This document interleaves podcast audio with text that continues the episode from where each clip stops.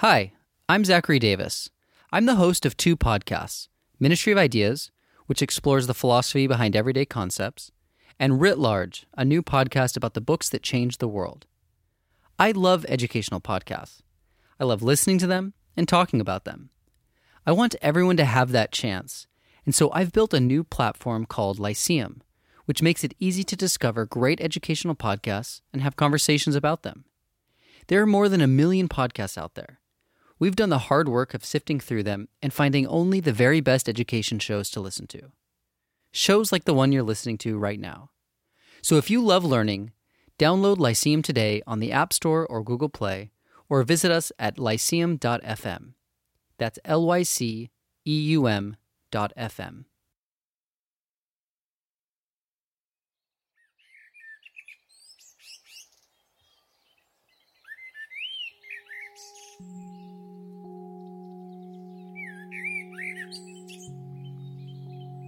On the northwest side of campus, you'll find Notre Dame's most prominent natural features. They're called St. Mary's Lake and St. Joseph's Lake.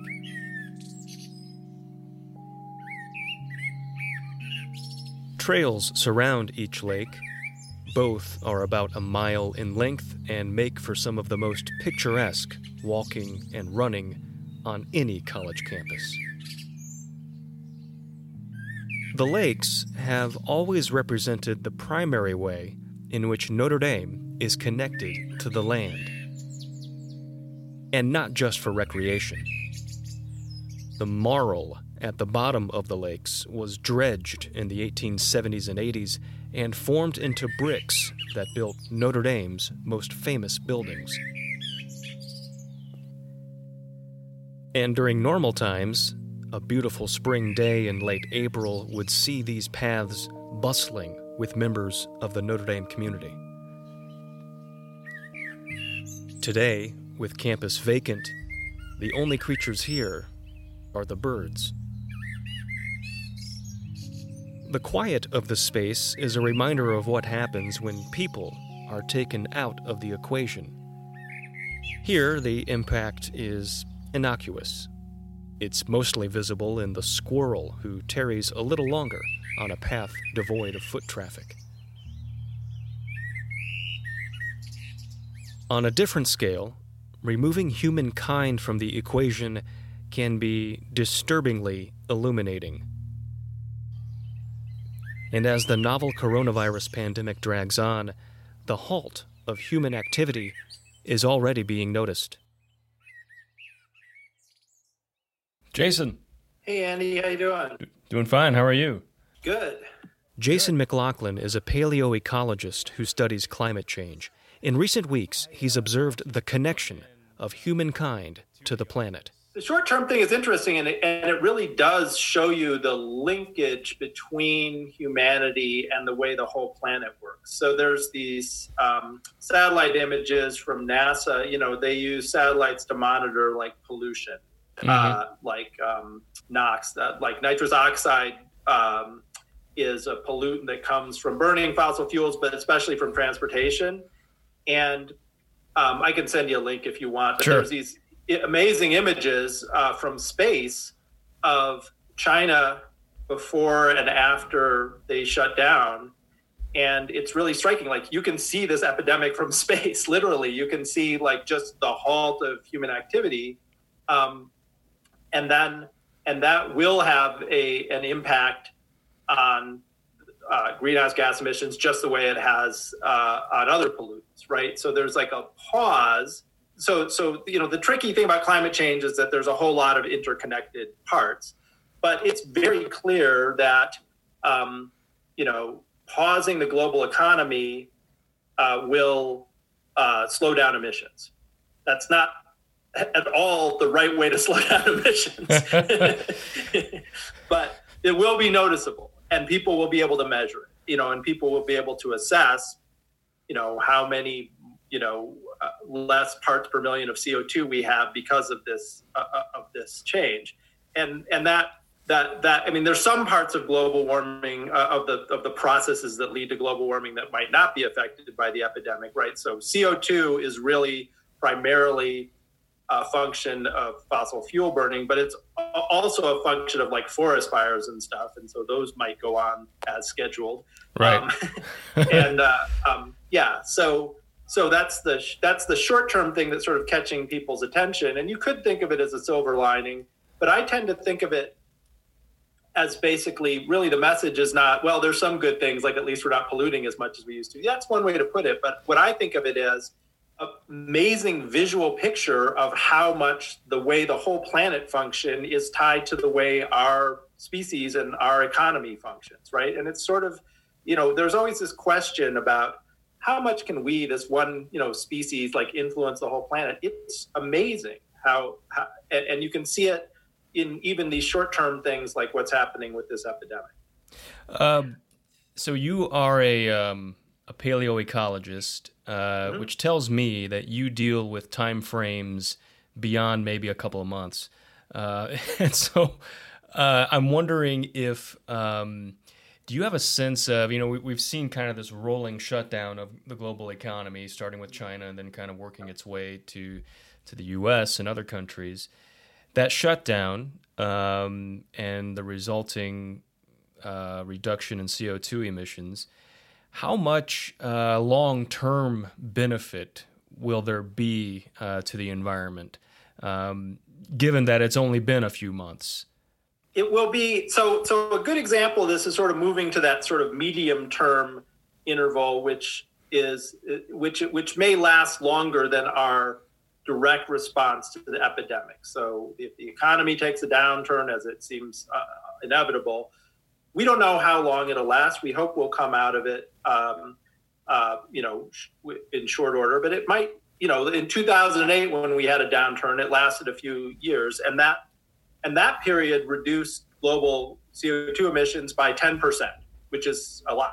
That 10 percent, though, got made up when the for when the economy came back. Mm. So as uh, and so I don't. So it's so you can it's a it's a slightly la- really when you think about um, greenhouse gas concentrations, you're imagining a process that's moving all the time. So there's always fluxes of CO2 coming into the atmosphere, and there's always fluxes going out. If the redu- if the flux going in slows down a little bit, but then ramps back up, you might the, the overall concentration in the atmosphere may drop a little bit, but it'll come back up. It really and really all we're doing is uh, even under um, the most severe uh, uh, scenarios is we're changing the rate at which we're at which we're increasing CO2 concentration. So um, it's a benefit, it's a plus, it's a silver lining. It means that we have, you know, slightly less long-term downside. Um, but to me, the real lessons come from uh, from the long-term perspective because if we a we're not going to solve global warming by having repeated recessions. Right. And b and b um, we when we recover from an economy the economy is different society is different culture is different politics is different and we realize in fact even just in this thing that we've been forced to do for the last few weeks we realize that we can do things in really different ways you know, you and I are having this conversation on Zoom, which we probably would have not done beforehand.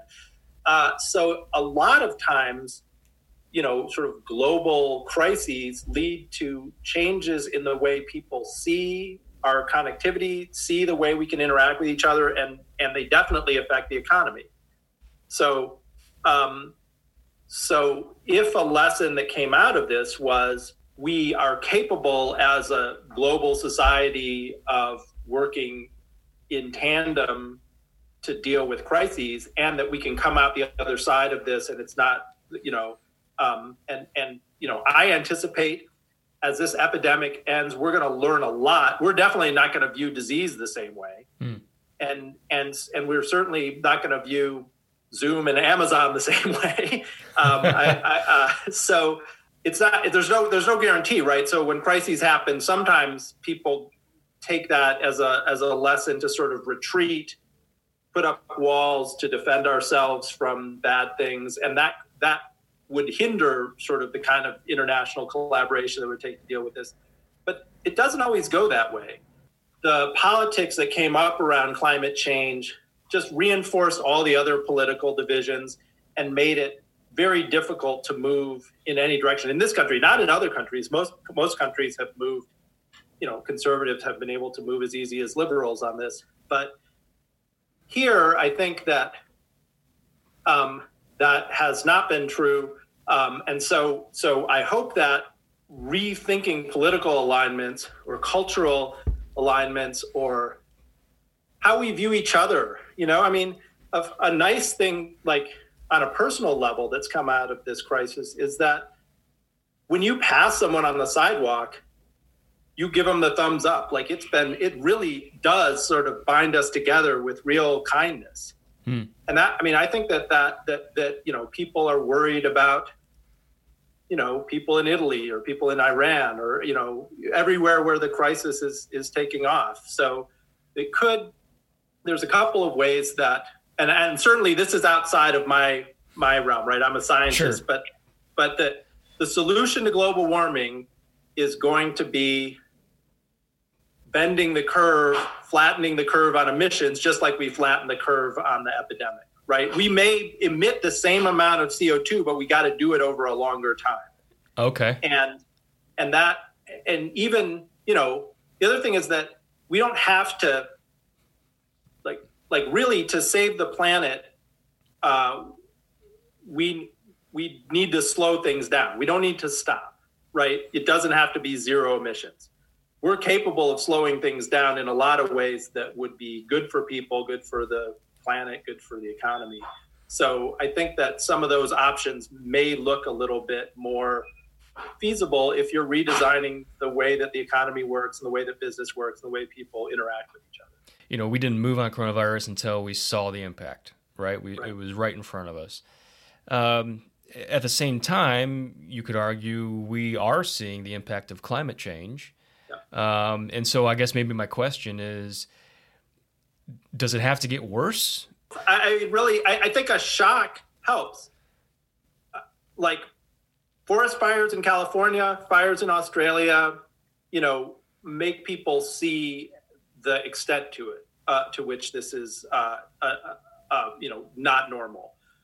Those things are you know there's a lot of people who are most people are already on board um, in terms of the issue. Um, the solutions are get kind of stuck, but um, and the urgency of it gets stuck.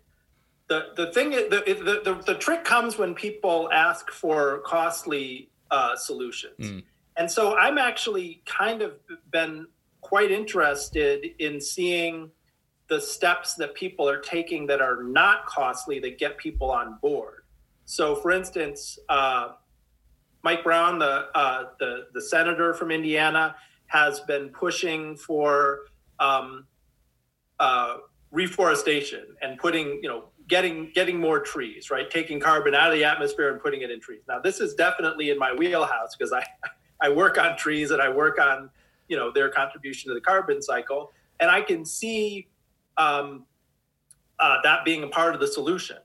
Um, there's pros and cons, and there's uh, certainly not enough, but but but that's something that I think you might not have heard from a Republican senator from Indiana even just a, a little while ago. Mm. So I think that there are, and actually, I have a former grad student who's a staffer on uh, Capitol Hill, and she talks to people um, who you would think wouldn't have a lot of um, concern about global warming, and they all do. They're trying to figure out a way that works that that is consistent with their values and that doesn't undermine the economy. So I'm I'm really a fan of taking small steps early and getting some consensus and building towards bigger things later. So starting with consensus, but realize with you know maybe smaller steps, but realizing it will take some bigger things, and uh, maybe just to draw one more parallel. What's the uh, I think at the start of coronavirus, the the now famous Dr. Fauci and others said the best case scenario would be for everyone to think we overreacted. And so you can know that intellectually, but when you but there's always you know um, the Monday morning quarterbacking and you're like, ah, it wasn't so bad. People are going to say that about this virus for sure. Yeah. They're going to like, you, you, and you're like, remember what it was like? And they're like, oh, but you know, you can. So, so I think that, that you, that there's a certain amount of that no matter what. Um, preparing, we prepare, we prepare all the time and spend money for things that may not happen or to defer stuff, right? Every, you know, I mean, it would be, you know, Notre Dame would have liability problems if they didn't anticipate, if they didn't maintain the university, anticipate problems, you know, proactively address things. That's that's what we do. We're good at that. So this isn't really different from that. Um, uh, and so I think that, and the other thing is that the choices we make, the changes we make, look a lot easier in the rearview mirror than they do up front. Much better so, to question what you did than wonder why you didn't do anything, right? yeah, yeah. well, especially when it's like a generational thing. Like I really think that the inability of this generation, my generation, to address this global problem will be looked back on by future generations with scorn and bewilderment. You know, there's there's periods of of world history where you look back on those guys and you're like, what were they doing? and I don't want to be those guys. You know.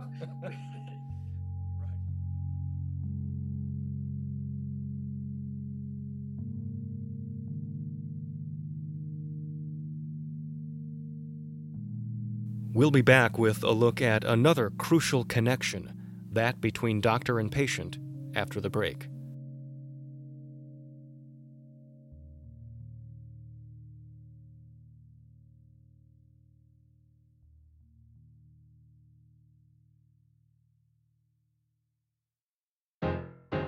With a Side of Knowledge is a podcast from Notre Dame that embodies a simple guiding principle everything's better with brunch.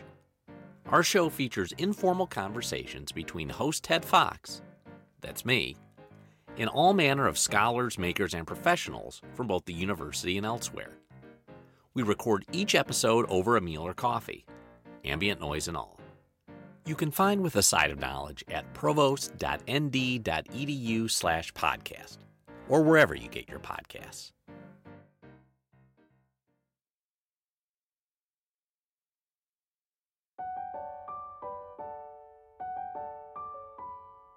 For most of us these days, watching the news can be exhausting.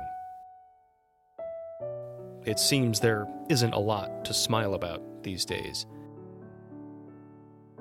And yet, most of us are experiencing the pandemic through a screen at home. We sit in quarantine, working remotely, flipping on the news for as long as we can, before streaming something else or finding another activity to keep our minds occupied. Others of us are still working, of course, at places that have taken on new significance grocery stores, gas stations, the post office. But for a select group, the pandemic couldn't be more front and center. Healthcare workers have seen the worst the virus can do. They've been there as people fade away, and they've celebrated each recovery. How do they keep on? Good morning. Dom, how are you? I'm good. How are you? To explore this, we turned to Dominic Vachon, the John G. Sheedy director of the Ruth M. Hillebrand Center for Compassionate Care and Medicine at the university.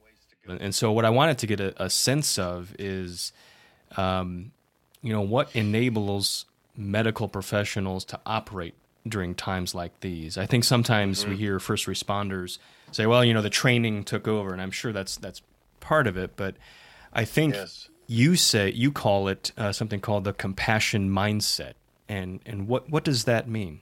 Well, Andy, you know, first of all, we're as human beings, we're built for compassion, uh, and so, what we know, especially recently with the neuroscience of compassion, um, is that we human beings are built for compassion. And when we don't operate out of a compassionate place, there's actually something that went wrong in us. Hmm. And uh, healthcare professionals basically um, uh, are tapping right into that part of us, that part of us that when we when we see suffering, uh, we're moved to want to respond to that. And so, with healthcare professionals, that compassionate machinery deeply engaged, but in a much more intense and constant way. And so, when you hear expressions like the training takes over, uh, what that means is that person has trained their minds to be able to give their skills in a very emotionally intense situation. But the amazing thing is, they're not emotionally detached when they do it. Hmm. They might use the phrase, uh, uh, well, I just emotionally detach. But I've spent a long time studying this and being part of this myself. And we use that phrase, but it's not really what's going on. What's really going on is that your mind has been trained to respond under stress and to give your very best skills in that process. Not unlike a parent who just, you know, hears their baby cry and they just respond. They, you know, it's just, uh, that's a very, that's the circuit. That's how we're built, that Mm. kind of thing. How do you how do you cultivate that uh, for students? Because that that all makes sense. I just Yes. I just hear that and I I wonder if I would be able to um, act in the, in the same way. But given the proper training, maybe that's more likely. So how do you how do you instill that that training? Well, the word you used is exactly the one. Like it, it's really like anything else that we do. Um, you train like the work you do. You know, there's a training that you do that led to you being able to do this so well. Um, so for people who are in this, part of it is um, they feel this as a call, um, and so they want to do it. And then, like any other call, you get in there and you're like going, "How am I going to do this?" uh, because your desire to respond and be there for other people um, is strong. And then that's when you start getting trained, and people give you the scientific information, and then um, and then help you uh, learn how to apply that scientific information in very messy situations. Mm. You know, so when you have kind of a pure science, you, everything is very neat. You've got uh, clear randomized control trials and that kind of thing. And you're now taking that and saying, how do I apply this in a situation where I don't know everything that I would like to know to help this person? And how do I do that under pressure? And so the, the training is actually rather long. Uh, you know, for physicians, it's very long. For nurses, it is. For therapists, uh, counselors, um, you know, there's a, a lot of training that goes into that. A big part of that training is uh, um is when they start working with patients. Uh, if you are fortunate enough to have good teachers who are not only teaching you how to um, uh, make good decisions in your clinical judgment, but also how to manage what's going on inside you, the thoughts and the feelings that you're going to have when you're working in these situations. Uh, that's how you get trained to do that. Does the um, the compassion mindset have a breaking point? I mean, is there a point at which um, even the most uh, compassionate could lose his or her zeal, or does the training sort of guard against that to a degree? Well, certainly uh, the training helps you uh, last a lot longer. If you Mhm. didn't have the training, and if you had a sentimental notion of compassionate caring, you're not going to last very long. So if you think that compassion is just a sentimental, um, uh, warm uh, thing, you know, a lot of people, even in medicine, think that compassion is uh, a sentimental thing and that it actually interferes with your judgment. What we know about is that true compassion actually makes you extremely effective.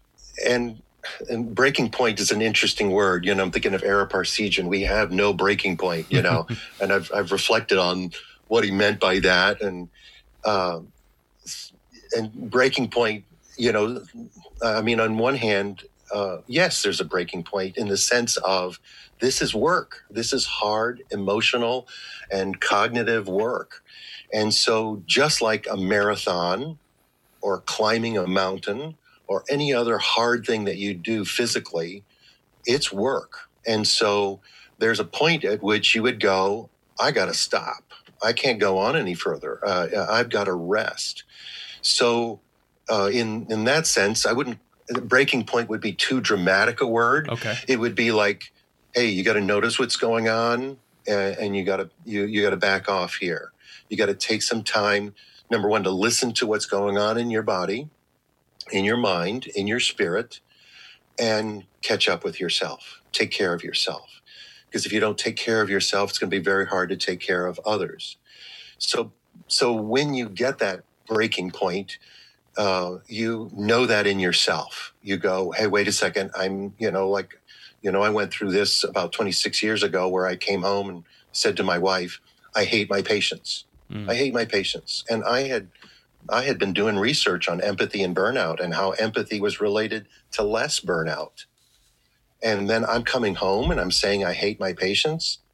And, you know, my wife says to me, Well, honey, you've got a problem Hmm. because if you hate your patients, they need you to love them. And if you don't love them, they're not going to get better.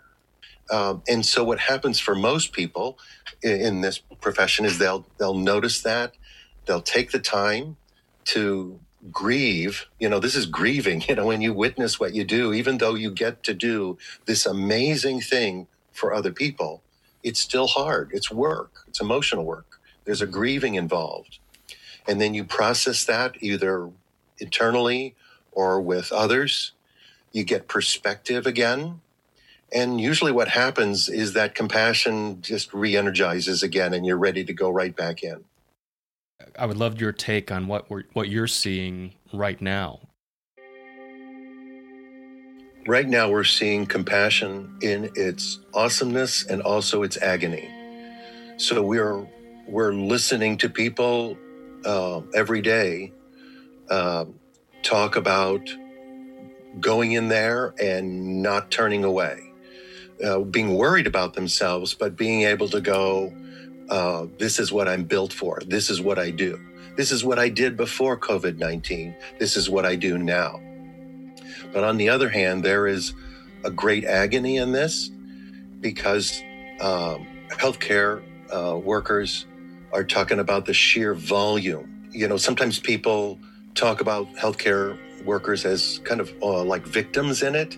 Uh, but healthcare workers don't really think of themselves as victims. They think of themselves as I was built for this. This is what I do. There's suffering out there. I'm going to it. Uh, but what gets people in healthcare and other places upset is we don't have what we need to do this. How did Hmm. this happen? You know, uh, and so that uh, frustration is really apparent. You know, like when we hear like the protesters blocking the way and healthcare workers can't get to the hospital, or they don't have enough PPE, or they they are aware of these organizational systemic decisions that have increased the suffering that just fires people up even more you know? So uh, but um, but they're fired up to to do this but it does it is hard. It is work. It is agony. Uh, and it's also scary uh, because um, you're helping other people. Um, you're scared maybe for yourself. You're scared to go home and are you going to infect people at home? That's what's very very uh, unique and unusual about this COVID 19 is uh, that's a factor that's always on your mind. And so you go home and you get anxious, you know, about everything that you saw and, uh, and what might happen. The other thing is um, you're witnessing people who are, you know, suffering and dying without their loved ones there Right. and you're the one who's there and um, you'd like to do more and you want and, and clinicians are are you know part of the agony is they wanted to do more they uh, they agonize over every death, every setback.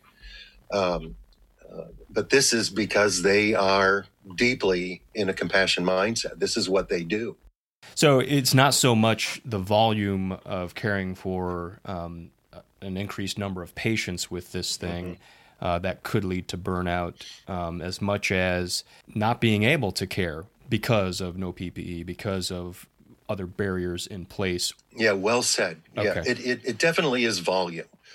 Uh, but you're absolutely right. You know, um, these individuals who are working in ICUs and emergency rooms and nursing homes, these these individuals have been doing this way before COVID 19 happened. Mm. You know, they have been going through really hard things and accompanying patients and their loved ones way before COVID 19. But, uh, and this was happening before COVID 19, but we can really see it now. In fact, all of us can see it because the media is really showing us this, and healthcare workers are telling this to us. It's like, we don't have what we need to do this. Or, you know, uh, please uh, stay home so we can have less of the you, you know you can really see uh, that systemically they're like going we got to have certain things in place to do this uh, and and a big thing that uh, I think a lot of people are going to become aware of is how precious the the intrinsic motivation to help other people is. Mm-hmm. I hmm. think there's a way that we've treated healthcare clinicians, workers, and also people in other professions, we've taken that that uh, intrinsic desire to care for other people for granted, and it's kind of a replaceable commodity. It's like, oh, let's go get another. You know, well, that doctor burned out. Let's go get another one. Uh, uh, how how hard it can it be to go get another nurse who really cares, or another therapist who really cares, or another CNA who really cares, and and part of what we're really I think, going to be uh, become more aware of is how precious it is to have these people who are doing this not out of a sense of duty. They're doing this because they really care. Now, certainly there are people in healthcare and other professions who do it out of duty or who are uh, motivated by self interest in some way. Certainly that's there. Uh, but uh, what we're seeing day in and day out are people who really do care and who really are taking risks. They're not being stupid in those risks, but they are taking risks and they are, they know that, they feel it, and they work through that. Uh, but how precious that is. And I think there's probably a reawakening of appreciation for how, you know, people who really care aren't commodities. Hmm. We got to take care of them. We've got to support them. We've got to nurture them. And going back to something you said earlier, we uh, I think there's a way in which our culture uh, says, "Wow, compassion is the core of who we are. How do we cultivate this so that we get more people who want to do this, but not just people in healthcare, our whole society, mm. where we really care for each other." And, and you know, actually, Andy, we're really seeing that as it is. I mean, we're seeing people who aren't healthcare people, but who are going, what can I do about this? And either in their homes, in their circles, whatever they are, they are doing things that are right out of this compassion mindset as well. So I think there's a way in which that's being reawakened in us, mm. all of us. Um, and I'm hoping uh, that it becomes a, a, a re-energizing of all the professions, uh, all the things that people do to care for each other, like the frontline workers, the farmers, the CNA and, and CNAs in the nursing homes. That this desire to uh, to do things out of a true care for others, that's going to become a value that is reawakened, and, and I'm thinking it's going to challenge us to really think about what really matters in life uh, and that what really matters is not our own self interest, but how can we make the world a better place? And, you know, it's an amazing thing that everybody in the world is going through this at the same time. And all of us are really confronting ourselves, whether we're working on the front lines or we have to stay at home. We have to we're really facing ourselves. And so uh, we're coming face to face with our, our flaws, in our individual problems, our systemic problems. And then we're also coming face to face with strengths that we didn't know we had. And so I think there's a way in which all of us, uh, all at once, are uh, have this invitation to really look at what is going on and how do I want to live this life, and what what really matters. And and like I said earlier, uh, what we know from the biology and the neuroscience of compassion is that we human beings are built for compassion. We are at our, at our best when we are in that place. Yeah, I I like uh, I like ending there. Dom Vachon, thank you very much. Yeah. Thanks for listening to the second installment of Covering Coronavirus from Notre Dame Stories. This podcast is produced by the Office of Public Affairs and Communications. I'm your host, Andy Fuller. We'll be back with our final episode of this series and of the season on May 15th. For now, we leave you with an original arrangement of When Irish Eyes Are Smiling, composed by Notre Dame student David Tran.